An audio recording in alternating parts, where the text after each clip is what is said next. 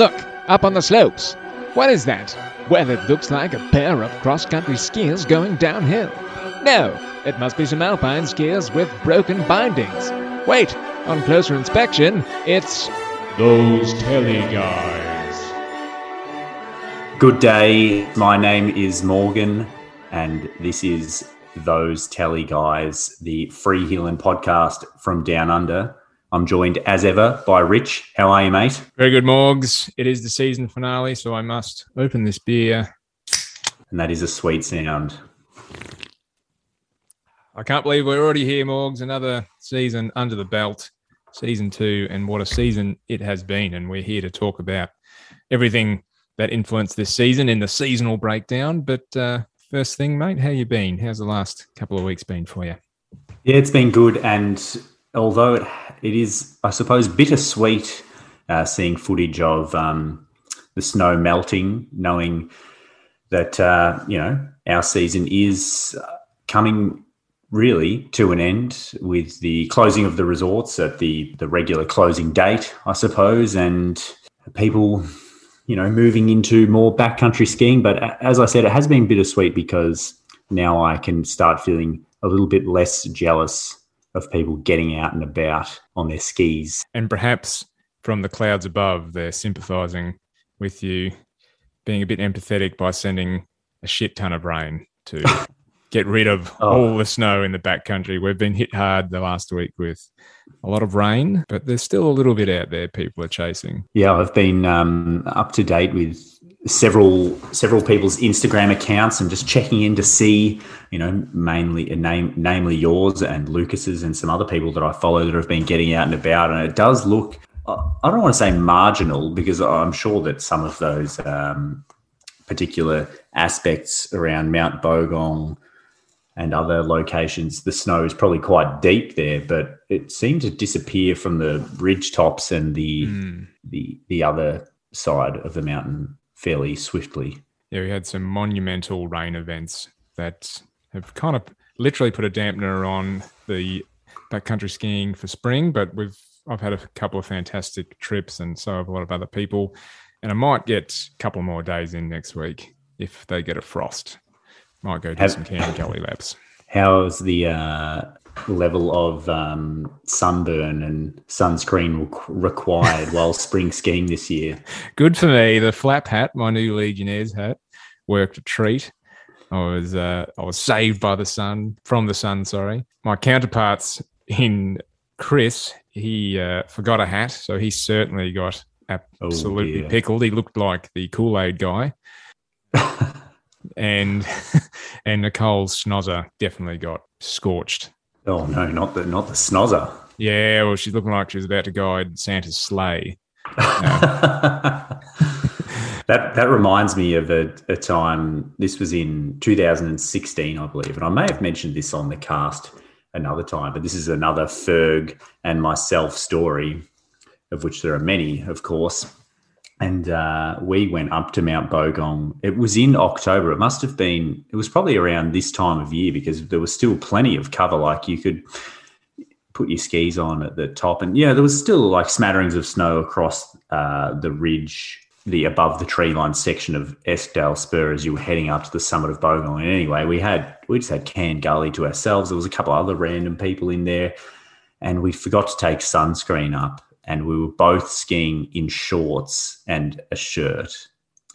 and so I just remember how sunburnt we were on the back of our necks, the back of our knees, the back of our like triceps, and just our faces as well. We just got absolutely roasted. It's the worst sunburn I think I've ever got. Yep, yeah. Pretty much on the frying pan up there, aren't you? Like certainly get pickled. That's for sure. Mm. But the last couple of episodes have been good morgs. The Dirtbag episode, one of our favourites, might have been the favourite of the season. I certainly got a good laugh out of that. And Mark Oates last week, what a what a ripper episode that was, catching up with him and hearing about his traverses, plural, of the Australian Alps walking track in winter. Yeah, fantastic chat it was. Rich and I, I as I was saying to you before we started recording, I really enjoyed having the chat with Mark and yourself, and I also really enjoyed listening uh, back to the pod the other day when I was out on my bicycle, as I so often do. And also, yeah, that one with Ferg, the dirtbag episode. I got many laughs while doing it and listening back to it as well, which there were some silly things said on that episode, but some very entertaining and funny things said as well. So, and it was awesome to be able to do a pod with the three of us again, um, which has not happened a whole lot this season due to uh, time constraints and different schedules. But yeah, it was really good. Yeah, absolutely. And and Mark Oates, I actually would recommend everyone if you're interested in actually seeing his adventures popping onto YouTube and typing in his name, you'll find a series of short videos, 35, to match the amount of days that took them on the second crossing to finish the Australian Alps walking track. And they're actually, it's quite interesting. I think he's very modest in in the interview, but it, you know, it looked it looked pretty hard, and especially in the early stage of the trip, in kind of the in the southern parts of the Australian Alps walking track, heading up you know, getting higher in elevation to where they could eventually keep their skis on for a long time. They battled through some very, very scrubby terrain where the track was pretty much non existent and covered in snow. Very hard. Yeah, and not having watched those videos myself yet, Rich, uh, as we were discussing before we started recording again, uh, that I was sort of hypothesizing that, that that really the tougher parts of the trips are going to be the sections of the trail that are lower down, away from the real true alpine areas where you're going to be able to, um, you know, skin around or ski around. But those sections that are sort of that mid, like montane range, I guess we kind mm. of call it, um. You're in the trees. And if it's been a big snow year, which uh, you indicated that it was for Mark's second winter crossing, there's going to be a lot of snow down there. And I'm sure we've all been in this situation anywhere. It could be anywhere in the world. If you're going up a bushwalking track to gain access to an alpine area for backcountry, and it happens so much in Australia, I'm not as familiar with international flora, but the the leaves of the eucalypts and other various shrubs that you might be able to inform me as to the names of them as you you know going up Esbel Spur or something, they all hold the snow and then you walk past them and knock it off and then they spring up and hit you and spray you and it's mm. just you just you're just a wet sopping mess by the time you actually get anywhere. And like any walking track in the bush, you want it to be cleared. And it certainly looks like certainly in the remote sections where they was trying to ski when they could eventually have their skis on and then having to try and get over a whole bunch of logs that had come down it looked uh, like a nightmare. But yeah, because I imagine that there's some sections of the AAWT that really just don't get a whole lot of use other than people going for a through hike. Yeah, that's it. Yeah, yeah, I'm pretty sure they, you know, they cover themselves by saying, you know, some sections you will not be able to find the track, and you need to be able to use a map and compass pretty efficiently. um, yeah. But having, you know, having worked for parks myself, I yeah, I know that you know we can't get around to all the tracks that we have in our area. So, and they're the ones we can get to easily with a car for the most part. You can imagine the ones right in the thick of it, like the Razor Viking and the Barries. Yeah, that's yeah. And I was yeah. thinking right up near Canberra, like that, the area sort of south south of um of the ACT there would be pretty wild, wouldn't it? Mm, yeah, absolutely. But anyway, yes, kudos to them and definitely check those videos out. Very, very cool and well made, might I add. Shall we move on to the bulletin? Yes, let's. Let's move on to the bulletin. This is the Bilgong Bulletin. Not too much in the bulletin. I was really scratching my head for any major news stories, but it's, you know, there's plenty out there, but it's more of the same thing. And, you know, let's not try and bring up the same information over and over again. But uh, one thing that is being talked, not just amongst people in town here, but throughout the country, at least the the snowfaring people anyway, uh, major delays on the Epic passes and a bit of rigmarole to try and get your pass too. I think there's a requirement of Epic Pass Australia or Vail, pretty much, that they need some solid evidence that you could not get to the ski resorts to use your pass in the time that they were open and you know the lifts were available. Have you had any trouble yourself? Yeah, I'm not really sure what's going on. I've had a few emails from Epic Australia, I guess they're addressed from, and they've just they well initially I submitted my claim because I only managed to get up there and ski at Falls Creek for two days this season. Uh, and I put in the date that I was no longer able to ski, and I put in some evidence, which was a, I don't know, like a gas bill or something showing that I live here in uh, within metropolitan Melbourne. And yeah, I think I've since had two or three emails saying, you know, we are working on your on your claim. So uh, yeah, I'm not not not really sure when that's going to come through, but I could only imagine how many tens of thousands or whatever the number is applications uh, for some mm. sort of refund on the Epic Pass based mm. on, yeah, I mean, you could just imagine how many people would be within Melbourne and then also many people that maybe live interstate. We know we have a few Sam Fergusons in the world, the real keen cats from South Australia that like to travel across and dabble in the alpine winter sports. So yeah, there would there would definitely have been many people affected. There's a few. I mean, it's a business, and businesses, you know, like to make money, especially a business as big as Vail. There's a you know a few sneaky moves um, that will pretty much eliminate anyone in the northeast from getting a refund because if you live in a certain area and the resort is open and you're able to go to the resort, then they're not entitled to give you a refund. So you're going to have to prove that you know you were isolating or something at home for 14 days and couldn't get to go skiing if you lived in this. That I think is one of the one of the reasons why they opened back up again because everyone thought for sure they weren't going to open again, but then they did, and then the stories coming around that they were just under the quoted days that they wouldn't be giving a refund if they they reached that day. If that makes any sense. Yeah, um, yeah, yeah, yeah. So once they tick past, let's say, 35 days, anyone in this area is not entitled to a refund because we are able to go skiing. Very cheeky. Very cheeky.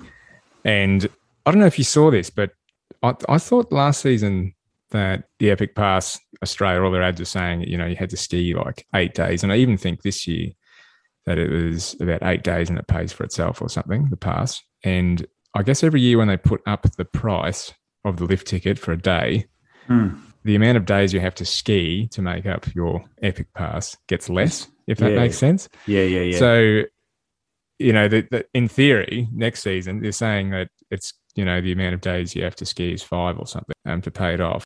I don't know. I guess there's a few people that it, it might stitch up a few people, is what I'm trying to get at. That, uh, you know, maybe you rock up and do one run and then the whole mountain gets locked down, like it happened where they closed at 11 when halfway through the day halfway yeah. through the day i mean if that's a day if that's your fifth day and any any one run on a lift counts as a day then that's, yeah. that's a pretty big stitch up i would have thought yeah but, well it could happen and like you said they're they're a business they're trying to make as much money as they possibly can so uh, understandable in understandable. in some respect yeah uh, all right um, do you want to talk just about Cam Walker's Mountain Journal, please, Rich? Yes, well, well, Cam Cam Walker, the the organizer of the Backcountry Festival, has always had a website called the Mountain Journal, but he's actually made it into a journal this year, a little publication that. So is this the is this the first time it's been published as a as a physical? Journal? I believe so. Yeah, I believe so. And he sent me an email saying they've printed off about a thousand of these things and they're going to leave them lying around, I guess, uh, at various places that enjoy the mountain. So maybe some shops or accommodation places, or even just scattered around the resort. It's absolutely fantastic. He gives us a little plug in there too, which we really appreciate, Cam. Thank you very much. Yeah, page 30. Yeah, page 30. Thank you. There you go. But it's got all sorts of information, not just about, you know, recreating in the mountains, but, you know, it's got some environmental things in there um, it's got some profiles on some some snow loving people. Our good friend Peter Hull is in there, former brewer. A little uh, write up on him. Um, yeah, it's all very interesting, and I, I highly recommend everyone getting their hands on it. Or alternatively, you can jump online and go to the mountainjournal.com and you should be able to find his publication there called the Mountain Journal Print Edition number one, now available.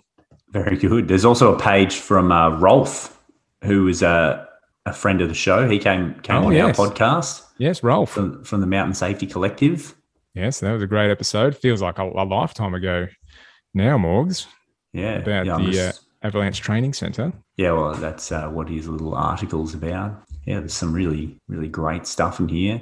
Yeah, it's uh, really interesting. This stuff about um, about fire, very informative. Pretty interesting. But yes, uh, thanks, Cam, for a little plug there. And he's talking about writing another edition. So I'm guessing this will be an ongoing sort of uh, journal for all of us snow loving and or just mountain loving people. Unreal. Thanks, Cam, and keep up the good work. Excellent. All right, now, Rich, I'm sure you are sitting there wondering what we're going to talk about on today's podcast. Yeah, Morgs, Morgs, what are we talking about? Well, Rich, today we're going to do a seasonal breakdown. So we're going to look at everything, maybe not everything. We're going to look at the season that was. We're going to look at uh, a range of different points or topics from this year, from Australia, and also from another Southern Hemisphere location. Ooh. So, so perhaps we might review things like, obviously, we're going to review the effect that the pandemic had on our winter because that's obviously topical. We're going to look at equipment. We're going to look at backcountry skiing, and of course, we're going to look at weather, the omnipresent and ever important weather, which, as we know, as skiers, shapes our day-to-day activities. And we should also talk about the the overall telemark skiing vibe. What was it like this year? Mm, we need a we need a we need a word for that. The telemark skiing vibe. We need to come up with a word. Okay, I'll try and think of a word between now and when we start talking about it. Is that the te- telekinesis? Or it could be. The level of telekinesis in the community. Yeah, I like it. That, that kind of sounds like we're we have the ability to read minds or something Yeah. like that too. Okay, what are we starting with, Morgs? Well, let's talk about the weather. Do you have any facts or stats or thoughts about the weather from this season? Especially you, obviously, were well, you do live very close to the Alpine region. I don't have any facts, but I definitely have some thoughts and some feelings about this year's weather. And I'm going to say it was an average snow season. We had great coverage. You know, the whole resort was able to open. That's a pretty good indication that it's, you know, a reasonable season because it's got all sorts of north and south facing aspects. So, you know, we had plenty of snow on the north, enabling Summit Chair to open and, and the maze for a, good period. A lot of that time that it was able to be skied was during the lockdown, unfortunately. But yeah, we had some some great dumps, a few rain events mid-season that kind of consolidated a lot of the snow. So it wasn't necessarily bad, but you know, obviously everyone thought that it's going to be such a, a fantastic you know, spring season for backcountry skiing, and then you know there were quotes being thrown around like, "I'll be skiing Christmas Day," but uh, I don't think that's going to be happening now. Just given how much rain we have had in the last month, it's been a very wet spring, and the snowpack has disappeared quite quickly. But all in all, Morgs, pretty average and good season. Definitely better than last year. Lovely. Uh, a very uh, comprehensive and from the heart locals report there, I think. But I have actually, in the meantime, searched up some facts. This is from, I found a page called Australia in Winter 2021 Oh, Ripper. on the Bureau of Meteorology. So there's a few points here that they make to sort of summarize their findings. And this is this is obviously not just the alpine area, but the national average temperature for winter was 1.18 degrees Celsius above the 1961 to 1990 average. Mm. And it was actually the fourth warmest winter on record after 96, 09, and 13. Golly. In Tasmania, it was the second warmest winter ever on record, and it was in the 10 top 10 warmest winters for every state and territory except for Western Australia. Well, that's interesting because earlier in the season we did kind of read out the the BOM's seasonal outlook, and it did mention that Western Australia was going to be somewhat cooler um, than the rest of the state, at least experience cooler weather than they usually get. So, pretty bang on from the bureau again this year. They've uh, their modelling seems to be working pretty damn well. It says that um, rainfall was close to average for most areas. Uh, so, yeah, precipitation, obviously. Um, and rainfall for winter was 4% below. So, this is the nation as a whole, 4% below the 1961 to 1990 average, but it was the highest since 2016. So does that resonate with you with regard to the last few winters? Yeah. Not necessarily because we had that mass. There was a big winter in like 2018 or something, wasn't there? That was a pretty. Was that the Oh, Blizzard yeah. of Oz year? It was a it was definitely a good year. I think the was a Blizzard of Oz year. I thought it was like might have been- 2017 or 2018. Might have been 2017. Might have been 2017. 16, 17, 18 were all pretty good seasons. Hmm. And even, yeah, 19 was too, actually. There were, yeah, we had, yeah, when I first kind of moved here in late 2015, um, all the winter seasons up until last year were pretty good. And a few of them phenomenally good, like amazing. Yeah, that's interesting. Yeah, like I said, definitely a lot of rain since spring. You know, it was like September started and then, yeah, the heavens opened.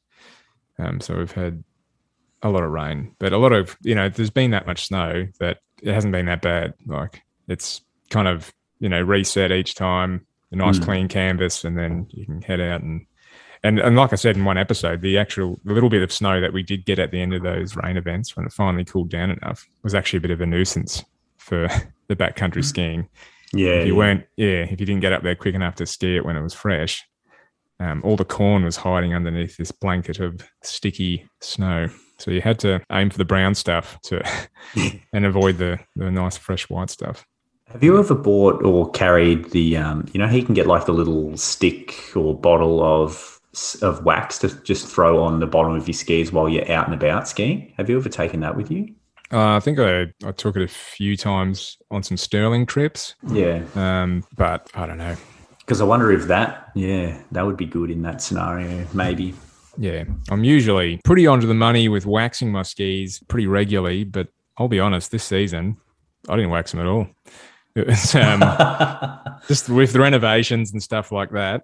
Everything was very last minute. I was always going to go skiing, but you know, with the lockdowns and stuff, with the resort going to open again, can I go back country skiing? Oh, yep. All of a sudden, I can again. Just grab them, go, and you know, I didn't notice the difference on at too much anyway.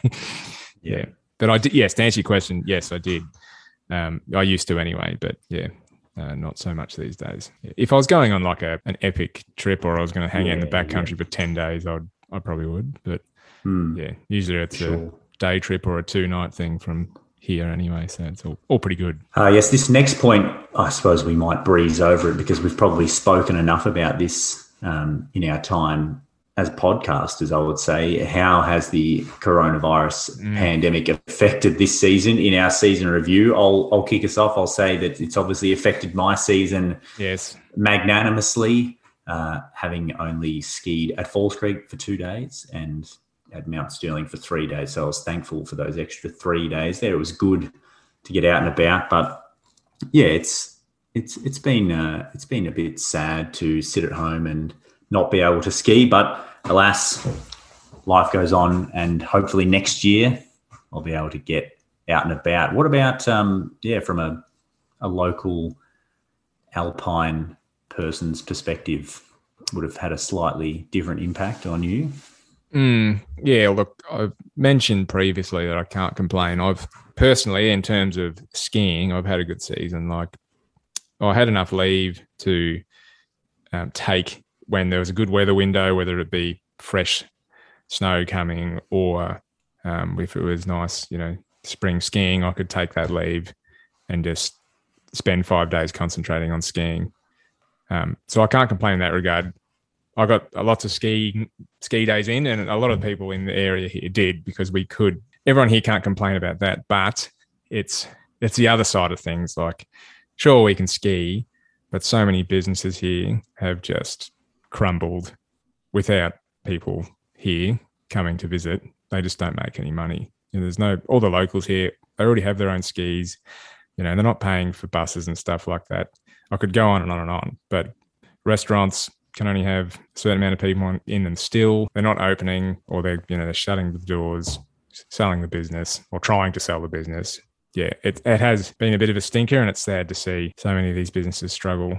I don't know what's going to happen next season. We'll, we'll see, but I imagine there will be, yeah, a few people trying to sell up and, and find some other venture to make a crust for a living. Yeah. And do you think they'll still be implementing only two people per four person chairlift next year? Although they weren't even really implementing that this year.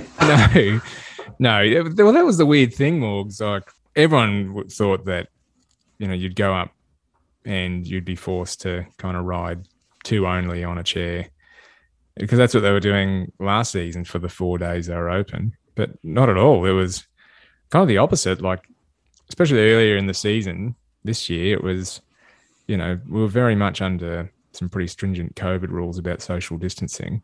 Mm. And we thought that was going to happen. But it was the total opposite. They were trying to ferry us, get us all onto the lifts. Like, you know, the, the lift attendants were like, come on, you know, four people, get onto the lift. And we are kind of like, I thought we meant to socially distance. Is, is this what you want us doing? They're like, well, you're going to wait in the line longer. It's like, yes, whatever. Yeah. So, but it was totally mixing with everyone, people we never met. So it was, it was, it was strange for sure. Um, so having said that, I don't think they'll be enforcing it next year. uh, yeah, they'll uh, because you know how when you're waiting in line at a shop or something, um, they often painted or stuck down tape to to show yes. you like a little X or something where you should be standing in line for the self-serve checkout at Foodworks or something like that. I wonder if someone's going to be out there with uh, like you know spray paint just spraying little little X's in the snow, like you know, stand here, stand here, next person, next. If they did that, you'd bloody get off the offloading ramp, and then have to wait in the queue. Yep. Everyone's just trying to um, snowplow their way down the run, and mm. you know, stop at the next next place, and then you've got you know, Jerry comes down and just takes out four hundred people. And moving on, I suppose uh, you wanted to talk about equipment which mm. you, have obviously got probably more to, more to speak to here than myself, having purchased a couple of sets of skis this year. Although I did actually buy a new set of skis, they're still just sitting in my shed. Um, ah, yes, yeah. So that yes. was exciting. The DPS skis. They even have the inserts to put Axls or Outlaws, I'm assuming, have the same. Well, yes. Anyway, next year, mm. these big old DPS yellow things, the bananas, I affectionately call oh. them now, are going to be coming out and they are going to be charging around the various mountains here in Australia. And, and I might even have a sneaky pair of Axls you can borrow. Ooh, I hope so, because I don't and, want to have to unscrew any of my other skis. All right, tell us about your your purchases. Well, I haven't really talked about this on the show at all. The the Karhu Team 100s I had for a long time finally died. Binding ripped out of it. Kind of expecting it. They were substantially damaged in the past. I was too impoverished to buy new sets of skis back then, so I just kind of MacGyvered my way through it with a lot of epoxy and fixed them up.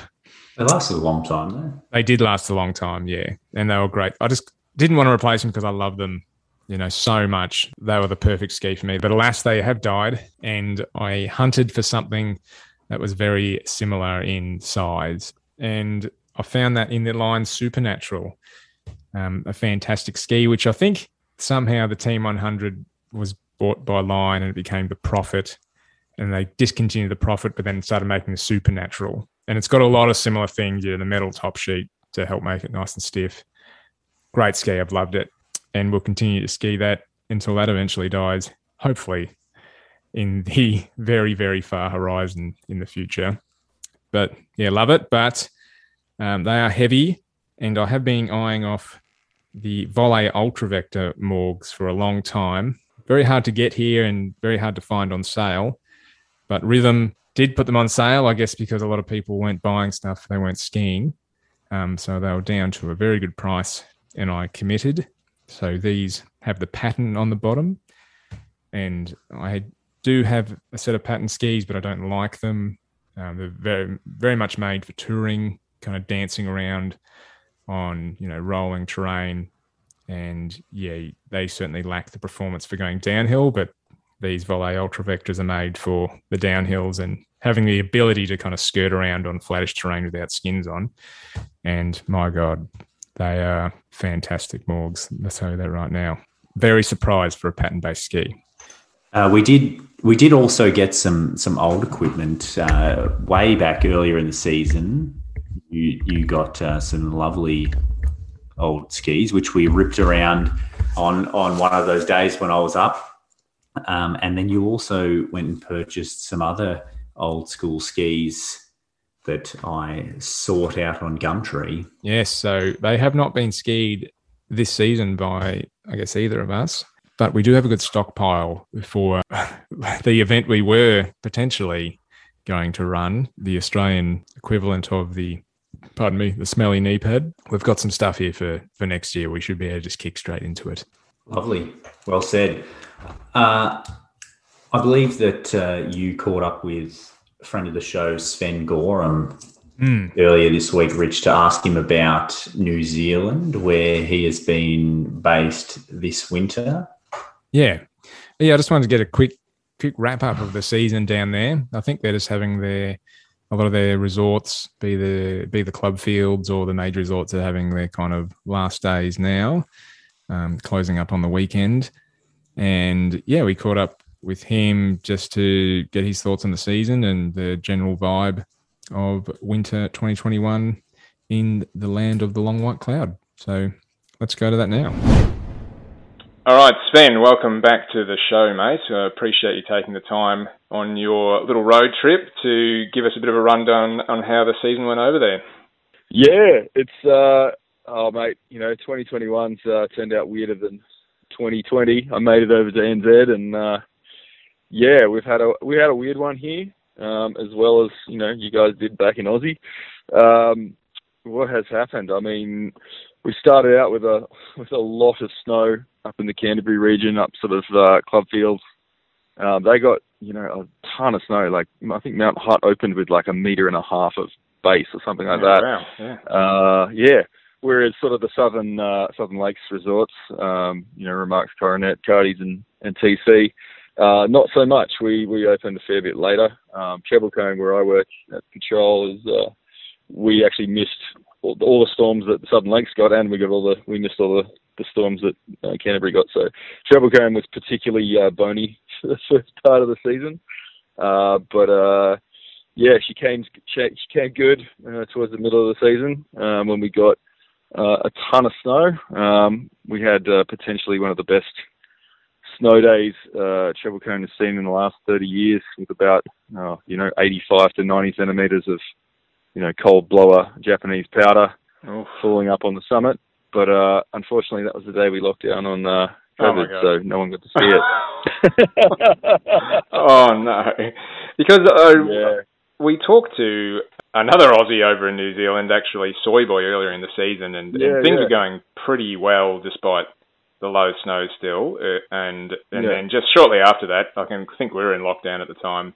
Uh, unfortunately, you guys went into lockdown. Did that um, affect the season that much? Oh, look, you know, it did. you know, there was a lot of broken hearts because, you know, we, we skied a little bit of good snow on the Tuesday. Um, you know, it was pretty deep and everyone was like, hey, sweet, it's on now. And then uh, that night we found out we're going into lockdown the following day and had to shut everything down. And we just had a ton of snow. Like, it was just sitting there being super beautiful and, and blower, but uh, everyone in town was, you know, uh, in hard lockdown. Uh, you know, it's um, they're pretty strict about it over here. So that was hard, heartbreaking. But the snow just sat there for three weeks, and um, you know that's how long we were in lockdown for. And uh, when we got back up on the snow uh, after the third week, you know, it was all still there, but it was, you know, well consolidated. You know, burly, hard pack Mm. um, and actually starting to get a little bit springy and corn cycly. So what was, you know, beautiful Japanese powder, obviously, you know, turned into rock hard, uh, firm snow that was just slowly springing up. Yeah. But, uh, yeah, I mean, it definitely affected, you know, a lot of people in, you know, in regards to work and that sort of thing over here. There's a lot of, you know, small businesses that are really suffering and, um, I think some of the, the clubbies are really feeling it um, the bigger resorts, you know, that have got a bit more money, I think they can probably weather that a little bit better. But yeah, definitely a lot of small business really struggling with uh, the things that are going on. I've heard a few few uh, few shops closing down Oh, over the last few days, you know, accommodation and stuff like that. So, you know, tough times, and it's not it's not even as bad as what it is over in Aussie. You know, we were only really in lockdown for three weeks. Um, it's more just the the lack of international tourists coming over and and ski in our resorts. I guess, yeah. Yeah, and I would definitely be one of those uh, for sure. The trip to New Zealand was planned uh, tentatively this year, but obviously not going ahead. Can't even leave the state at the moment. Um, yeah, which is really hard. But um, and yeah, of course, it's amazing how many Aussies were, were planning on coming over here. I had a lot of mates like planning on coming, and it was going to be pretty good. But it, I, I, it seems to me like you guys at least the people who were around the snow got um, a better snowpack than uh, than New Zealand did this year anyway. So, oh well, you know, that's um, if you could ski, I guess Australia was, you know, if you're in the right place, if you know, if you're in the Jindabyne LGA, and you could get out touring, um, I think that probably would have been the best place for, for skiing this year.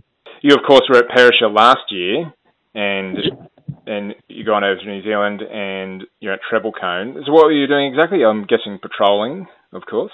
Yeah, yeah. So um, uh, I've been at uh, Treble Ski Patrol for this is my fourth season there. Yeah. Um, obviously having the break last year for Perisher.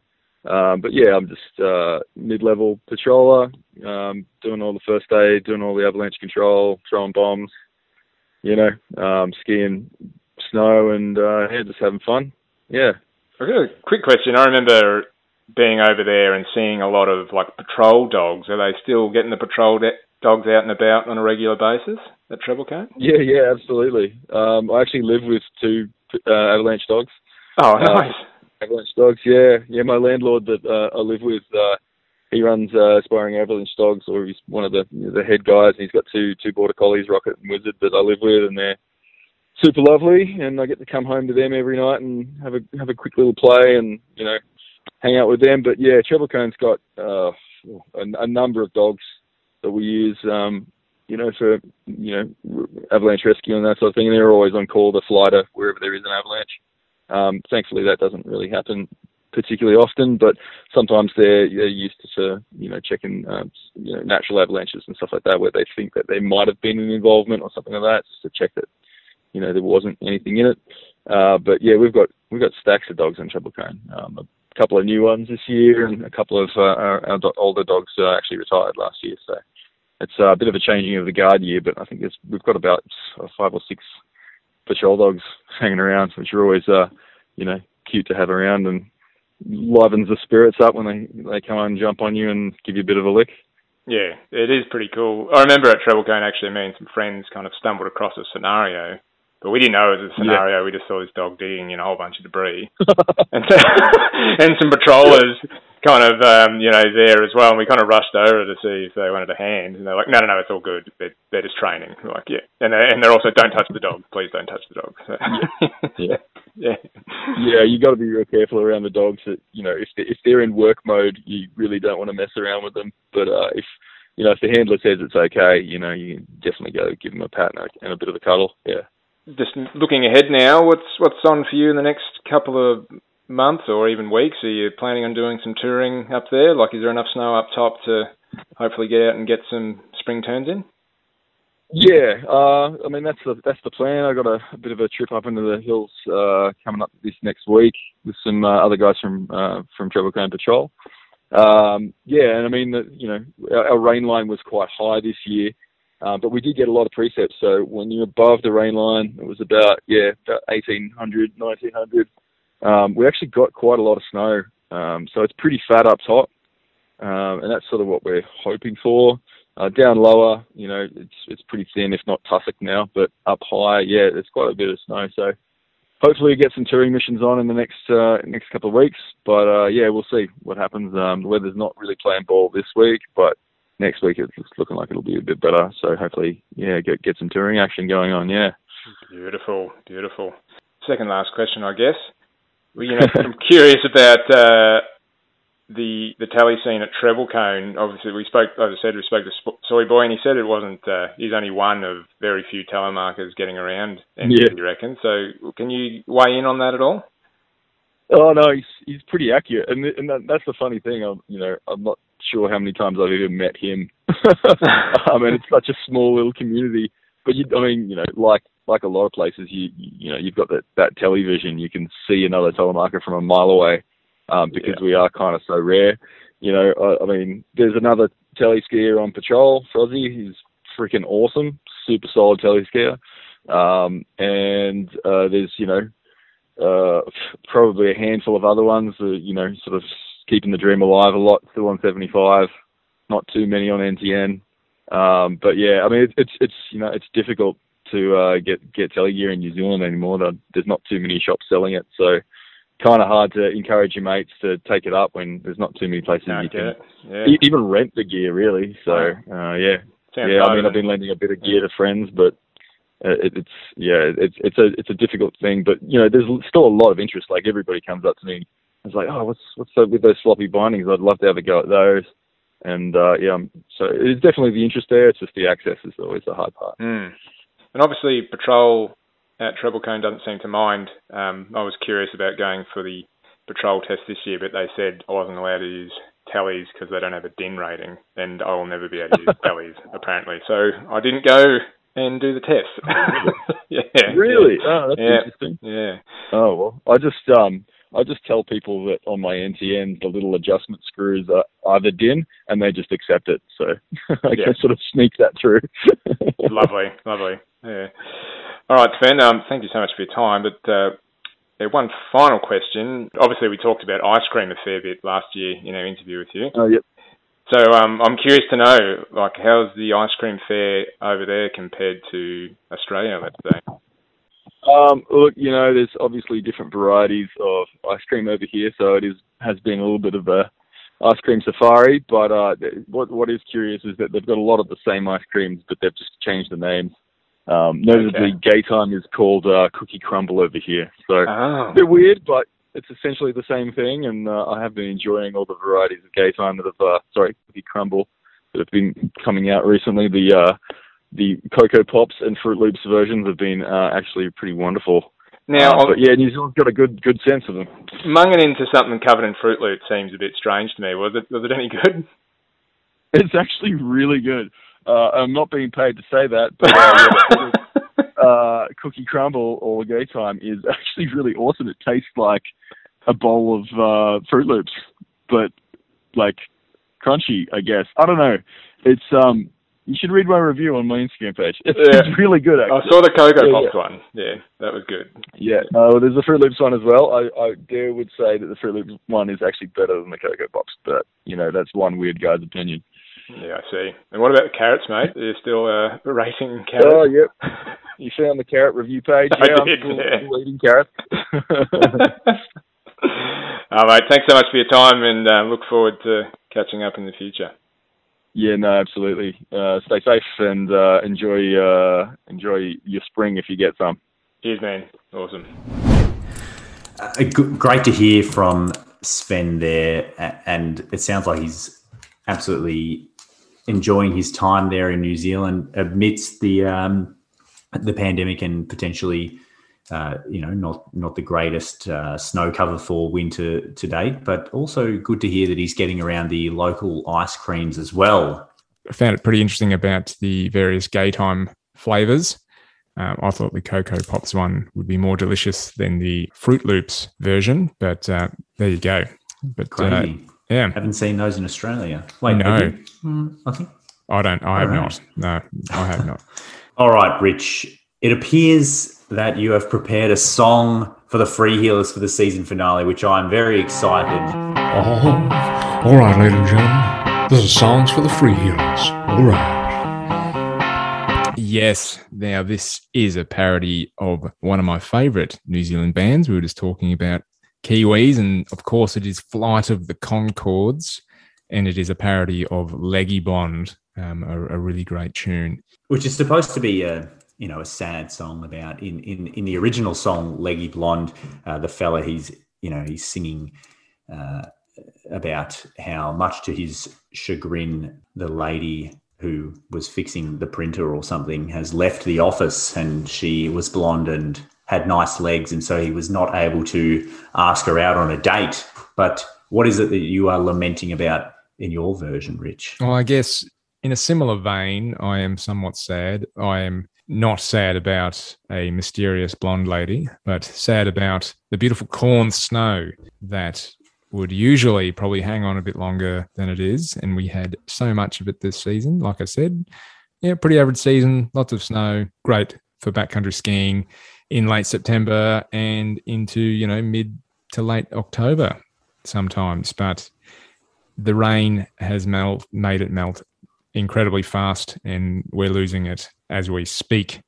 And our backcountry days are limited. So it is a song about saying goodbye to the beautiful corn snow and not being able to ski it as much as we'd like to, I suppose, from my perspective. Obviously, uh, in in your situation, um, not at all.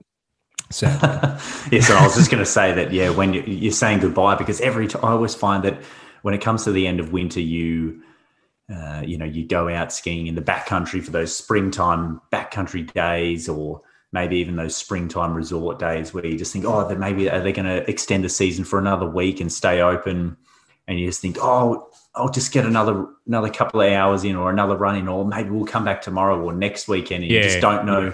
You just don't know when the next Yeah. dump of rain is going to hit, or that 22 degree day is going to come in in October, and just- so you just Yeah. you always feel like you're saying goodbye at the end of the season, and that's, That's right. That's that's where I feel you were going with this this one. absolutely, it's almost like a competition, isn't it? You're like, oh yeah, no, I got the, you know, I skied. uh, I got the latest bloody- day in, yeah. Oh, 29th of October. There was barely any left, but still found a few lines. When I was like, oh, buddy, skied Christmas Day. Hey, well, we we did uh we we, yeah we did New Year's Eve up at uh, There you go. Mount Kosciuszko. All right, let's go to your song. All right, here it is.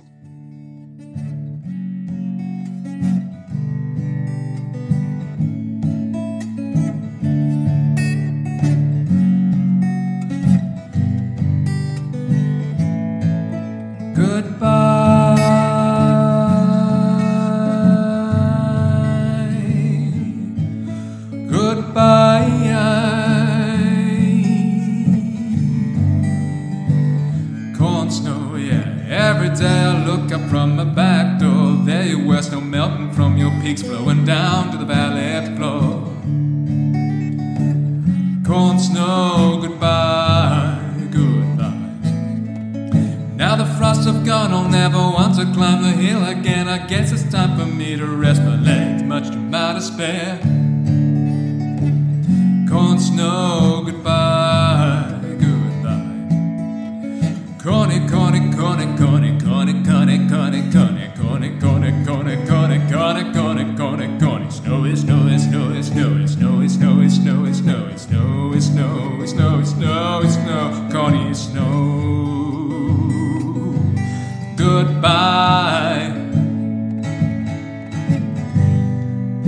Had some cows, but they died.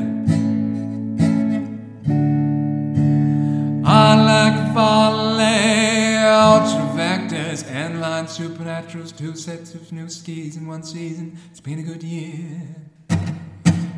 Corny, corny, corny, corny, corny, corny, corny, corny, corny, corny, corny, corny, corny, corny, corny, snowy, snowy, snowy, snowy, snowy, snowy, snowy, snowy, snowy, snowy, snowy,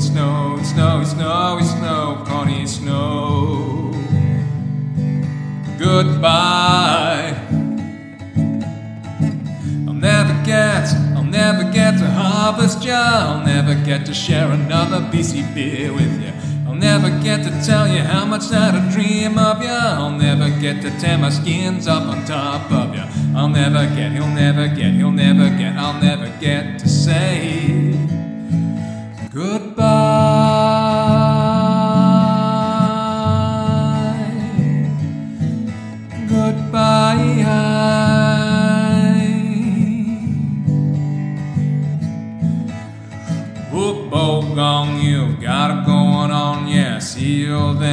In corn, harvest snow, yeah. Skiing all day from dawn till dusk, wearing nothing but Hawaiian shirts and thongs, yeah. You'll never get, you'll never get, I'll never get, you'll never get to say goodbye.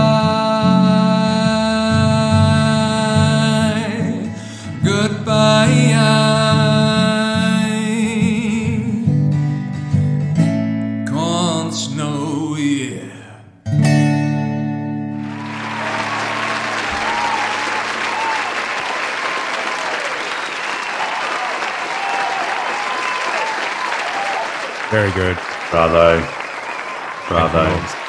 Lovely. That's the, the final songs for the Free Heelers this season. I hope people out there enjoyed it. And I hope I hope that we're back next season, Morgs. And I hope it's I hope it's a better season.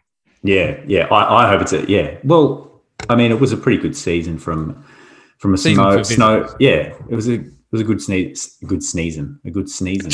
it was a, it was a good season for those that got there. Um, you know, to enjoy long long bouts of skiing. But um, yes, hopefully the snow is similar next year, and we can get up there and get amongst it. And thanks to you, Rich, for everything that you've done, all your all your work that you put in the editing of the podcast. Again, I think I sort of rattled off a similar spiel last year. I I literally do just turn up each week and talk. Uh, so it is it is nice to um, not have the added pressure and responsibility of doing all the editing that you do as well, of which you do a fantastic job, might I add. Uh, so well done on another stellar season. I appreciate you rocking up each week, and uh, even even when you can't ski, you know, totally under- could understand if you didn't want to rock up and talk about it each week. But thank you so much. It's been nice to get your perspective on what it's actually been like being stuck in in the city, being the adventurous soul that you are, like Yes, like uh, keeping a budgie in a cage and removing its wings. Yeah, I'm a peacock. You gotta let me fly. exactly. Yeah. Anyway, uh, thanks for all the listeners for uh, doing just that, listening and and writing in. And yeah, I guess the majority of our our audience is from kind of major cities. So I, I can't say I honestly feel your pain, but I do feel sorry for you all. And hopefully, 2022 is the season where we can get around without worrying about any of this stuff going on in the world at the moment. Absolutely. All right, let's uh, let's let's sign off. Righto, Morgs. Thanks again, mates. And I'll see you hopefully sooner than 2022. but in terms of the podcast, I'll see you there. Yep. Ciao. Bye. Those Telly guys hope you have enjoyed this program. We'd love to hear from you. Please get in touch at thosetellyguys at gmail.com. If you enjoy this show, please subscribe for more fun episodes. Otherwise, you can find us on Instagram. Thank you.